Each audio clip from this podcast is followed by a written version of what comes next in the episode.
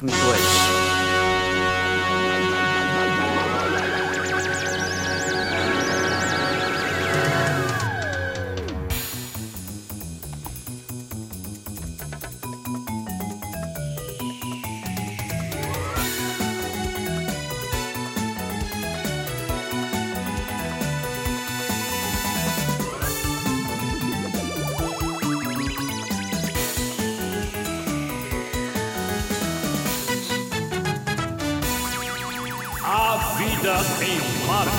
Eu quero lançar uh, o apelo à América para que.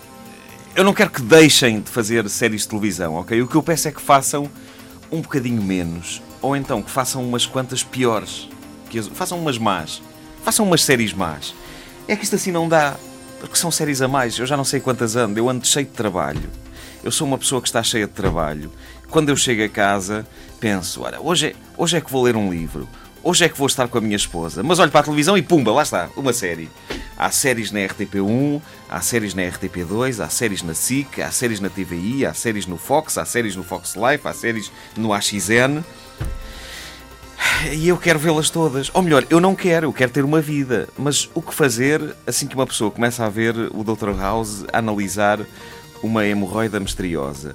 Ou os náufragos do Lost a, desco a descobrirem mais um, um buraco na ilha, ou mais um funcionário público absolutamente normal a voar e a destruir coisas com o poder da mente no Heroes. Eu sou particularmente obcecado com os Sopranos e percebi o nível da minha obsessão quando, numa destas noites, sonhei que estava a assistir ao último episódio da série e toda a gente morria e eu chorava. Eu chorava pela morte de mafiosos, senhoras e senhores. Mas o mais preocupante é que aqui há umas semanas eu estava a pensar na série e a imaginar como seria se eu fosse um membro da máfia. E não me pareceu assim tão mal não me pareceu assim tão mal. E eu acho que esse é o sinal definitivo de que estou doente. Uh, eu pensei como seria se eu fosse um membro da máfia e não me pareceu assim tão mal. Uh, eu sou bom a cumprir ordens, o meu problema é cumprir prazos e deixar algumas coisas para a última hora. Possivelmente tinha de tirar um fim de semana para matar de uma assentada os 12 gajos que era suposto ter morto ao longo uh, dos últimos dois meses, mas tudo bem, mas matava-os na maior, eu matava. Mas enfim, estou a sonhar, eu nunca poderia ser um mafioso. Em Portugal, isto nunca podia acontecer, uma vez que, como é sabido, em Portugal não há máfias. Não, senhor, máfias é coisa que não há cá. Não. Estão ali a fazer-me sinais. Parece que há uma uh, ou outra. Sim. Uh, ok. Uh, Alberto João Jardim, parabéns. Uh, estou obcecado pelos Sopranos, também estou obcecado com o Prison Break.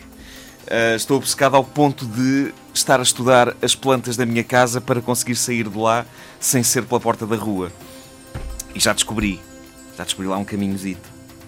Mas penso que a, a, prova definitiva de que estou obcecado pelo Prison Break é o facto de nunca, mas nunca me baixar para apanhar o sabonete no chuveiro da minha própria casa.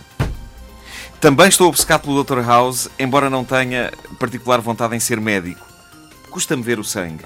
Uh, o que tenho vontade é de ser bruto como ele e de usar uma bengala. E eu já percebi que as mulheres estão doidas com isso. Tu se calhar estás também. Claro que sim. Então, eu sou mulher como outra qualquer. Eu não percebo as mulheres. Quando tínhamos chegado à conclusão que elas queriam homens doces e simpáticos e galantes e não sei quê, elas agora surpreendem-nos e apontam um indivíduo bruto e manco como o homem. Vai daí, o que é que eu fiz? Este fim de semana uh, simulei que torcia um pé e que precisava de andar apoiado num pau e passei umas horas a dizer brutalidades à minha mulher. Por alguma razão, não funcionou da mesma maneira que o Dr. House. Não sei porquê. Como é que ele consegue? Pá? Como é que ele consegue? Como é que se faz? Não sei. Mas enfim, tudo isto para dizer que os americanos podiam, podiam parar de fazer séries de televisão boas. O que é que custa fazer uma série má? Nos anos 80 costumavam fazê-las. O Barco do Amor o mundo está a precisar de um novo barco do amor. Eu nunca percebi no barco do amor porque é que as mulheres ficavam todas apaixonadas pelo médico, lembras-te? Lembro, médico. pois, também tinha umas orelhas da ban consideráveis. E era parecido com o Mário Crespo. Era parecido com o Mário Crespo. E ainda por cima, era parecido com o Mário Crespo na fase em que uh, o, o Mário Crespo uh, ainda não contava efemérides por cima do último triológico. E hoje em dia, isso das efemérides por cima de imagens de mapas com sóis e nuvenzinhas aumentou-lhe significativamente o charme. Uhum. Ele descobriu isso. É uma pena nós não podermos fazer esse tipo de coisa aqui na rádio. Em rádio não podemos mostrar os mapas do tempo. Uh, o melhor que se pode fazer em rádio é eu interromper-te à bruta quando começares a falar do, do estado do tempo para hoje. Experimenta lá. Começa a falar aí. Do...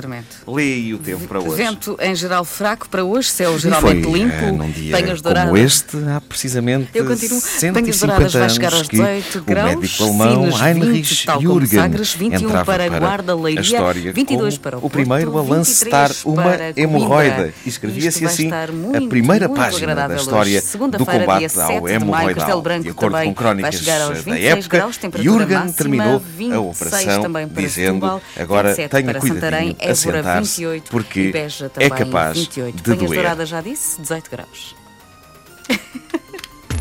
Não ouviram desde o início? Querem ouvir outra vez? Ouçam esta rubrica em podcast antena3.rtp.pt